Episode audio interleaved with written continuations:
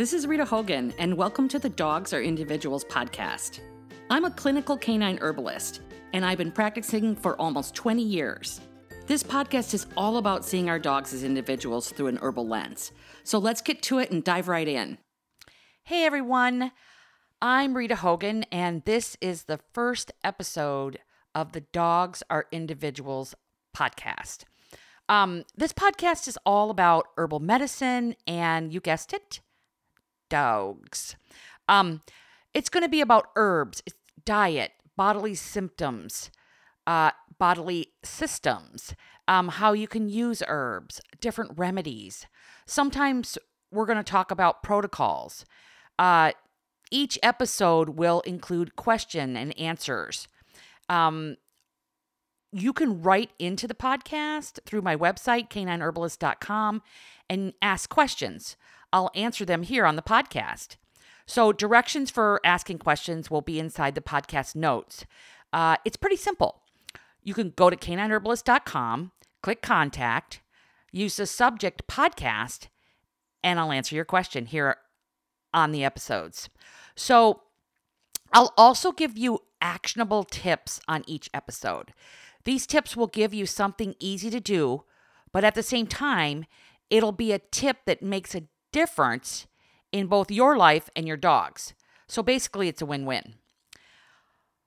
Will I have guests on my podcast? Eventually. Um, I definitely think I eventually will, but I'm going to start out keeping it simple. I'm going to stick to my herbal, basically, my herbalist ramblings. So, okay, a bit about me. In a nutshell, I'm a clinical canine herbalist, not the canine herbalist, but a canine herbalist.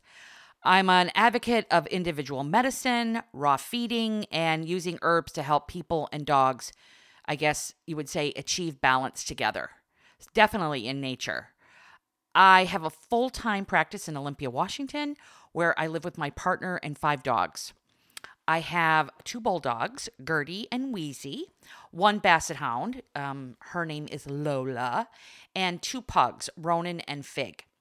So in my practice, I use a combination of herbs, flower essences, phytoembryonic therapies, which use stem cells of plants, and homeopathy to help really balance out the body and stimulate healing. So, in essence, I don't treat disease. That is practicing medicine, which I do not do. As herbalists, we help people balance themselves out. We help the body remember how to heal by using plants. So, you might be saying, you know, what is this lady's story? Uh, what makes her so special? While I don't think I'm special, uh, I'm definitely determined to make a difference in how people use herbs.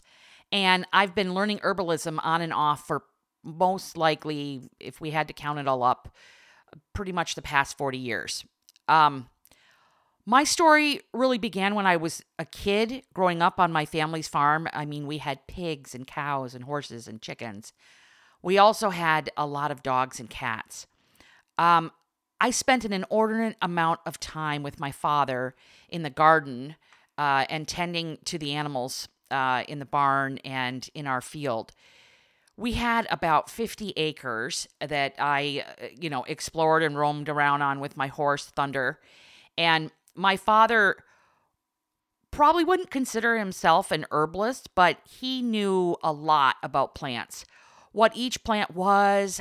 Uh, he would send me out into the field to get certain herbs to feed our animals when they weren't feeling well. I think the only time the vet ever came to the house is when my dad needed help with like a complicated birth.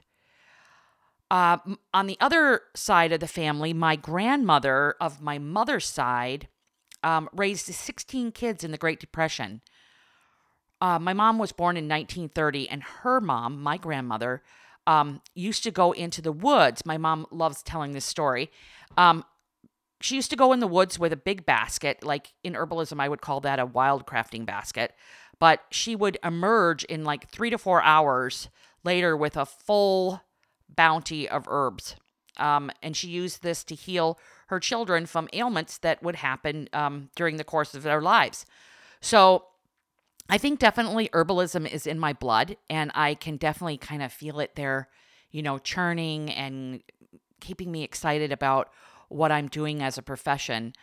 Uh, I didn't get into herbalism hardcore until I purchased a piece of property uh, in the hills of Tennessee. It was about an hour outside um, east of Nashville.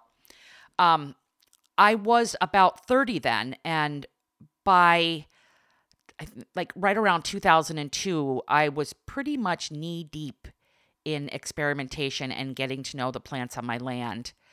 Uh, shortly after moving to Tennessee, I started a pug dog rescue uh, called Music City Pug Rescue with a friend and dog trainer I met in Nashville. Um, and it was the first holistic dog res one of the first holistic dog rescues in the country. Uh, I had a pug named Finbar, Finbar the Irish pug, when I moved to Tennessee, and he kind of started everything for me because I think before Finbar turned two, we were at the vet probably every other month with him having a respiratory condition. And he had pneumonia. I remember we had to give him steroids, and steroids saved his life that day. Um, and I couldn't figure out why my pug at two years old was so sick. And one day I turned his his kibble bag uh, over. It was Purina with yogurt, and the the picture of the bag was so beautiful. I mean, it had like cascading pieces of beautiful like chicken meat, you know, falling down the page of the the paper of the cover and then it had like a side or should I say like a carafe of yogurt um and it just looked so healthy and then I really started paying attention to the ingredients and I was like I don't even understand how this is legal. You know, I looked up those ingredients online and I was just I was aghast. I was like, "Oh my god."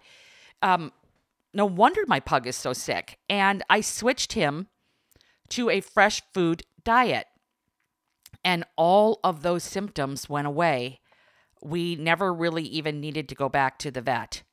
Um, it was phenomenal. And, you know, I had been eating really well and organic as a person, as a human, interested in holistic health at that time. But I didn't think of it in canine terms. Um, and that really woke me up. And that was over 20 years ago, but it really was the catalyst for my life, my current life, my current mission. Um, in the six years that Peg and I rescued pugs, uh, working with Music Pity, Music Pity, that would be for pit bulls, but um, Music City uh, Pug Rescue, um, we ended up rescuing rescuing over like 332 pugs. We, I think I would kind of say we were pioneers in the fact that we would require this class for anyone that wanted to adopt a pug from us. They would have to come and sit through two to three hours of us going over holistic feeding, um, Peg uh, is a dog trainer, so she would teach them, you know, how to avoid issues when you were bringing a new dog into the home. Um, we talked about like minimal veterinary care. We talked about over vaccination. We talked about skin issues and uh, using different types of natural remedies, and definitely focused on diet. And uh, after that, you could adopt a pug from us, and we required and made people sign a document saying that they wouldn't go back to the bottom of the barrel kibbles um, at that time. And it made a big difference in how the dogs kind of settled into their new homes. And it also gave the new adoptees um, a better chance at having a good relationship with their new pug. So, um, while we did the rescue, I met a very gentle and kind vet named Dr. Brummett. Uh, he was in Mount Juliet at the time, and he would help us with the pugs that needed medical attention and he would give us a diagnosis and some guidance and we worked together with him um, so we kind of knew what was going on with the dogs we, res- we rescued and then um, i would use herbs and we would use diet to help turn these pugs around um, during this time like coinciding with this time i started a boarding dog facility a kennel free boarding dog facility on my land and it was called Almost Home Pet Farm. And we did this, my partner and I did this. Uh, in fact, it was like a whole family affair. Uh, my brother, his kids, my partner, my mom, we all boarded dogs kennel free, and it about 12 years. Working with dogs free roaming and kind of having them in our home um, helped me see the different patterns in dogs the effects of poor diet, the difference between my boarding dogs and my own dogs who were on a fresh food diet. Um, uh, some of my dogs at that time were on, I would say, a higher end kibble as well, um, depending on the dog. I had over, like, I think I had about 10 dogs at that time. Um, working with my clients, my boarding clients, really helped me see that poor diet, over vaccination, and flea and tick meds were having a huge effect on longevity and the quality of life that dogs were having. It also affected the owners because a lot of the owners of these dogs were very frustrated in their health affairs and how going to the vet wasn't fixing any of the problems. It was just like kind of like a cycle. So, first, I started helping my clients get on a better diet, and then I helped many of them switch from the like band-aid pharmaceuticals to like flagyl and steroids and chronic steroids i mean and like chronic antibiotics for skin conditions. Um, and we help them get to a more supportive place and using healing herbs this is i think this is where my practice really began and pretty much the rest is history so while i was building my practice it really became clear that using herbs allopathically wasn't the answer either. I definitely, as an herbalist, I definitely started out um, trying to find replacements for pharmaceuticals. And when you're trying to find replacements for pharmaceuticals, if that's your main goal, like this for that, uh, you're not going to have that much success with herbs or formulations. I had a lot of success in general, uh, you know, looking back at it uh, for what I was doing. Um, I would also say I had a lot of luck uh, with the protocols I was creating and the herbs I was using together. Um, I kind of equate it to translating English to Spanish or Spanish to English. So you miss so much in the translation. People's culture is in the language that they speak. And I definitely can say this is the case with plants and herbalism. I had to learn the language that the plants were speaking to really fully understand how to use them. And that's what I am working on right now to deliver to people the plant language and and what they're saying so that people can use herbs more effectively um, and more individually. So, veterinary medicine, I would say, has made huge advancements in diagnostics, surgical methodology, and emergency medicine, right? But what's sad is preventative medicine has been ignored the standard of care approach that Western medicine doctors use, um, veterinarians use, uh, a lot of veterinarians, not all veterinarians, and I'm not anti-veterinarian, just so we can put that out there. Um, uh, there, I mean, I have a long list of veterinarians I absolutely love, um, but again, what's sad is preventative medicine is not in the equation. They use the standard of care approach, and it's where a set of symptoms denotes certain drug med- regimens or tests, despite the dog's individuality, despite the dog's diet, the environment, what's going on in the home.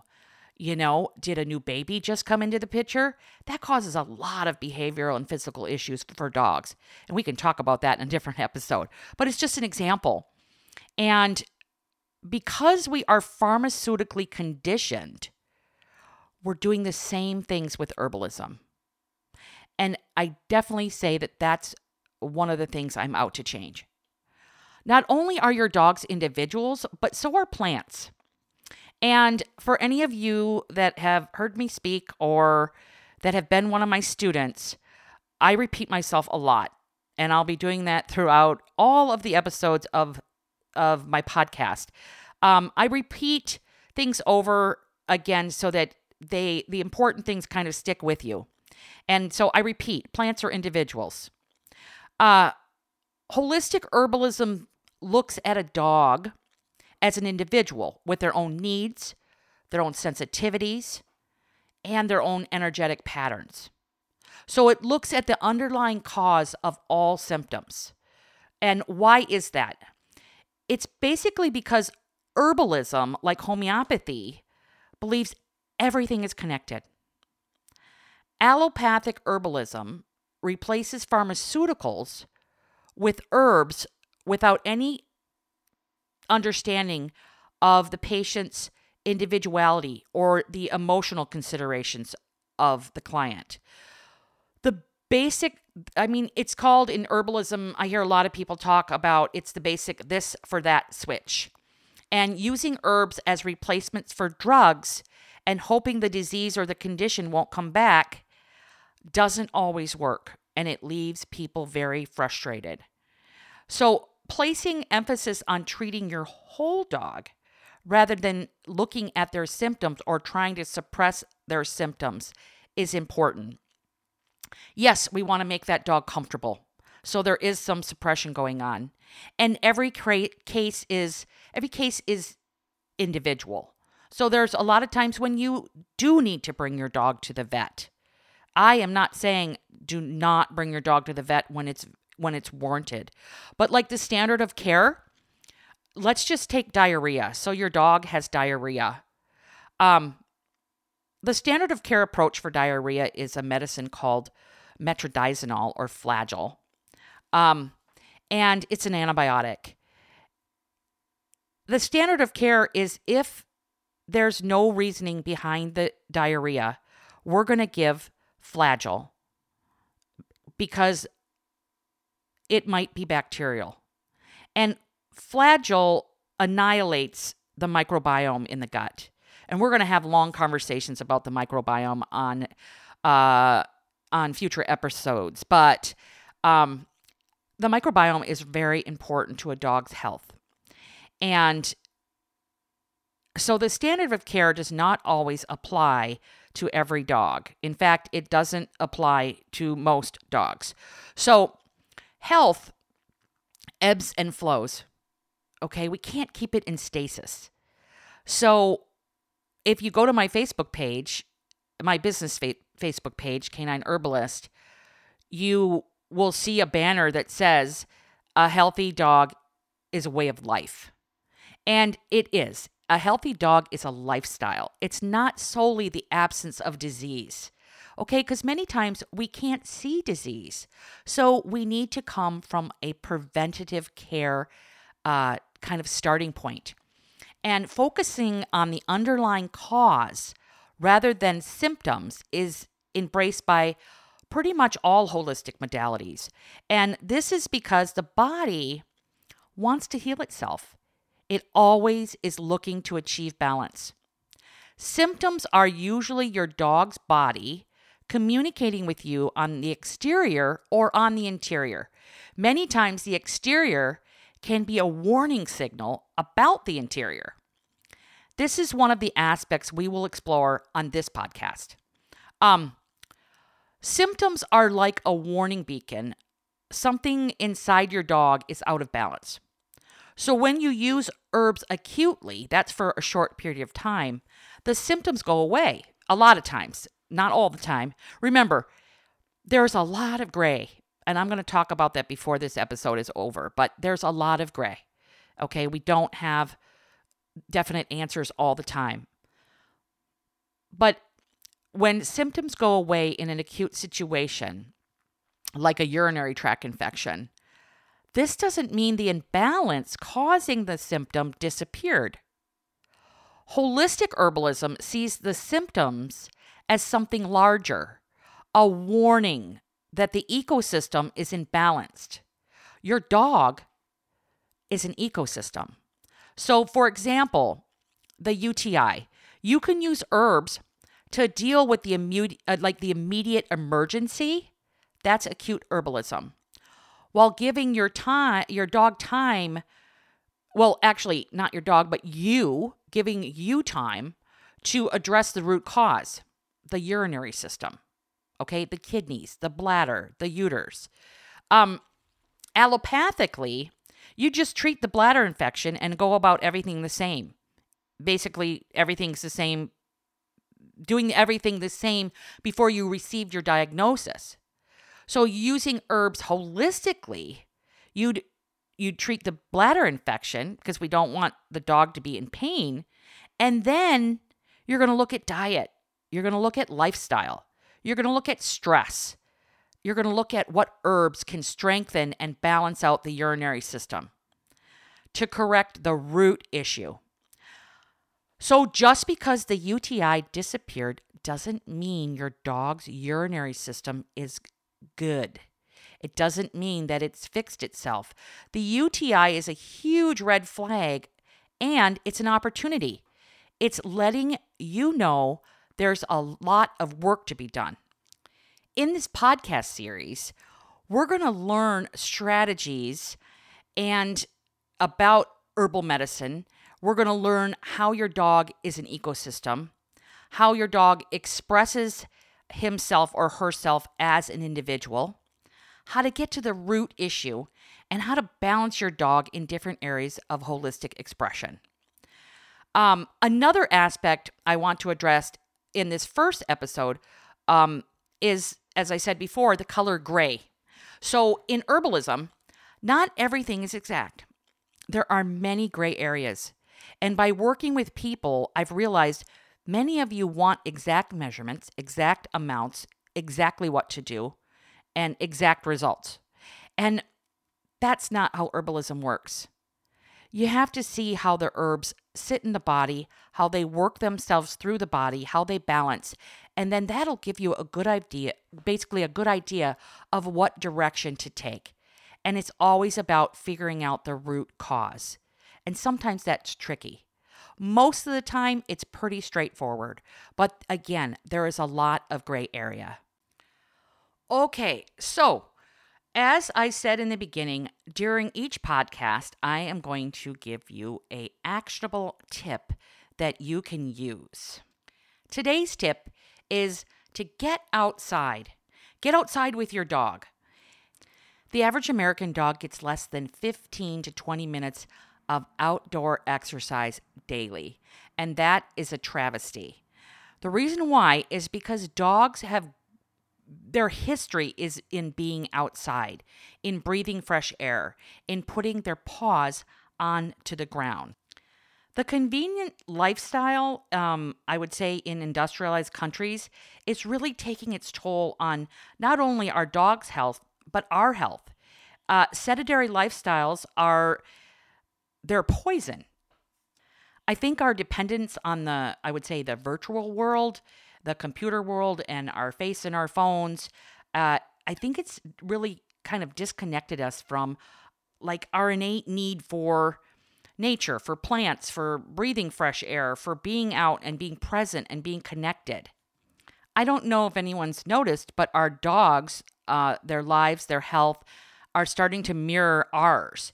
And I'm not telling you to, you know, keep your dog outside all the time, but for the last 50 to 60 years, we've been slowly bringing our dogs inside and keeping them there.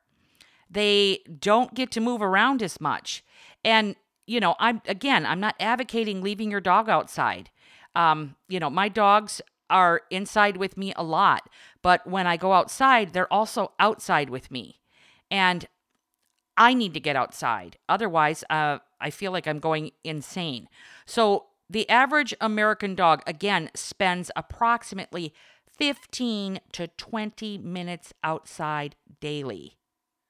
And if you take that a little bit further, the time their paws are touching the earth is a lot less.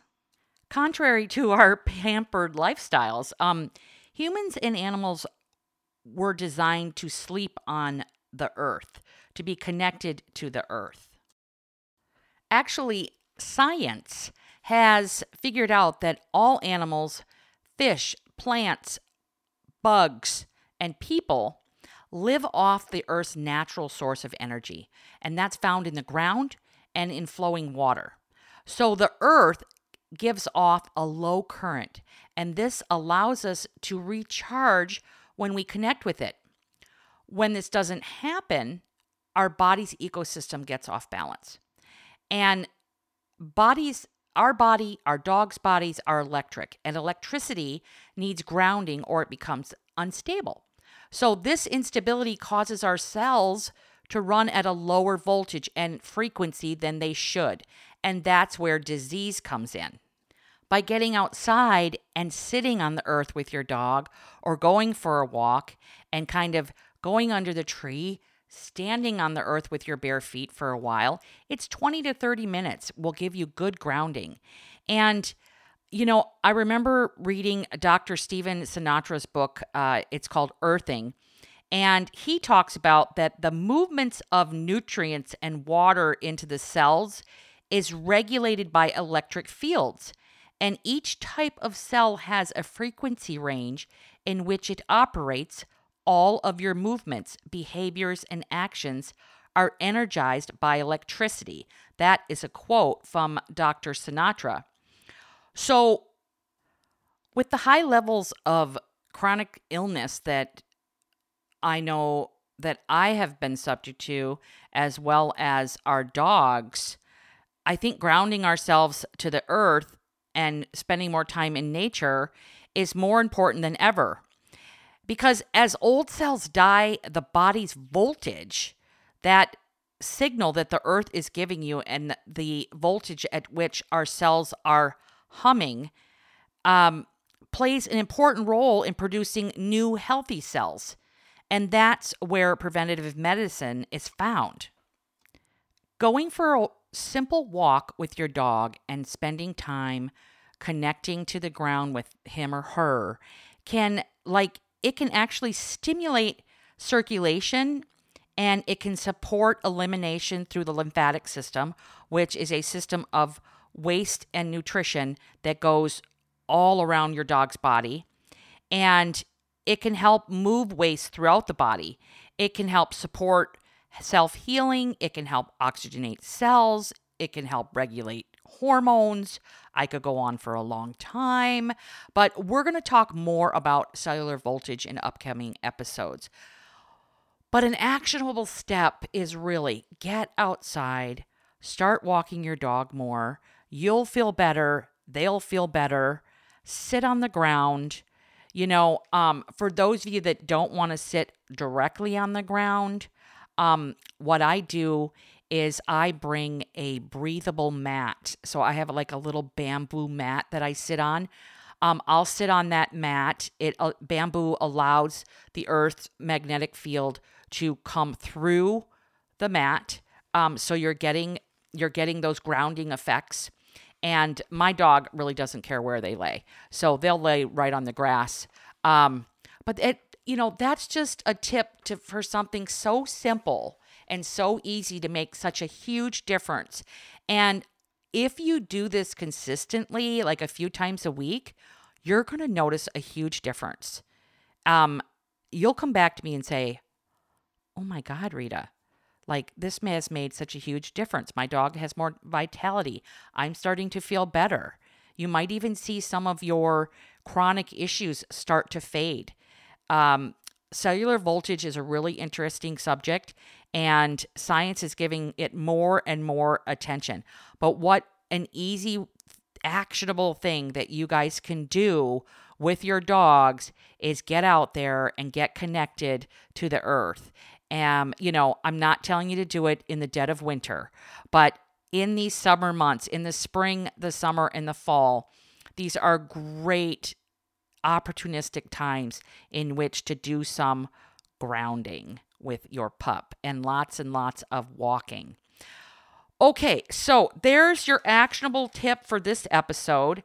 And um, again, I encourage you to write into the podcast, send an email through canineherbalist.com, uh, subject line podcast, and you can give me your questions, which I will answer here on the episodes that I'm putting together for you guys. So, um, I have, I always like to give people value. I always like to share information.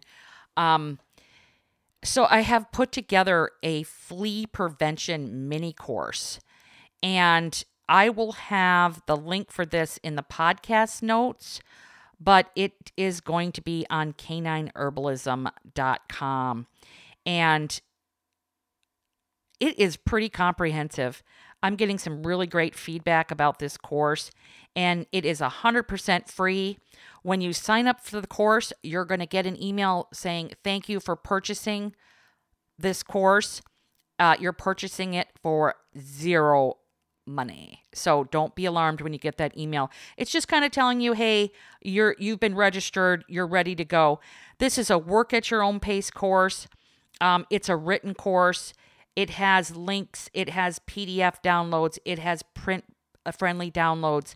And the platform that I use for my courses is called Kajabi. Uh, I know it's a weird name.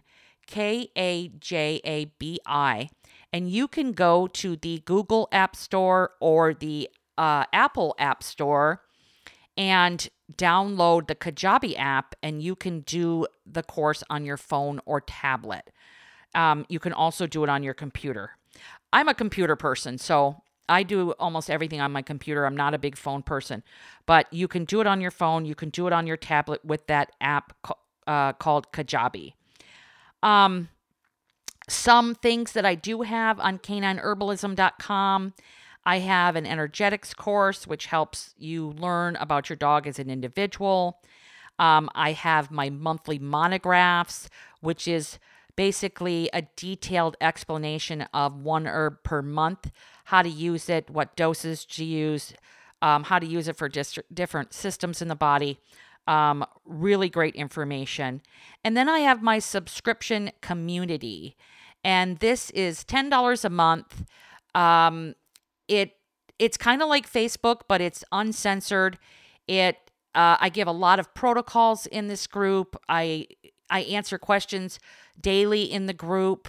Uh, membership definitely has its privileges. I put a lot of my efforts into this group instead of on Facebook. I do have a Facebook group, a private group called Canine Herbalist. I also have a business page called uh, Canine Herbalist. You can join both of them. I'm on there. We have some really great herbalists on our private uh, page in the group answering questions. So there's a lot going on. Um, I am writing a book called The Herbal Dog, and I will be talking to you about that um, in the next episode of this podcast and in future episodes. I'll be keeping you abreast of the uh, progress I'm making on this uh, wonderful book that I'm putting together on herbal medicine for dogs. So, um, for being a listener, um, there's a 10% off discount that you can get for listening to this specific podcast, and it is 10% off at the canineherbalist.com store. And the coupon is all caps individual one. That's it. So, we have come to the end of the first episode of the Dogs Are Individuals podcast. Again, I'm your host, Rita Hogan, a clinical canine herbalist. On our next episode, we're going to be talking about mushrooms. They are all the rage right now, and I'm going to go over certain mushrooms, how to use them, what to expect, how to get them in your dog's body, different mushroom products, a whole bunch of ramblings on mushrooms. So I hope you'll join me. And again, thanks for listening to this episode. If you liked it, please share it with people that you know. Take care and bye bye.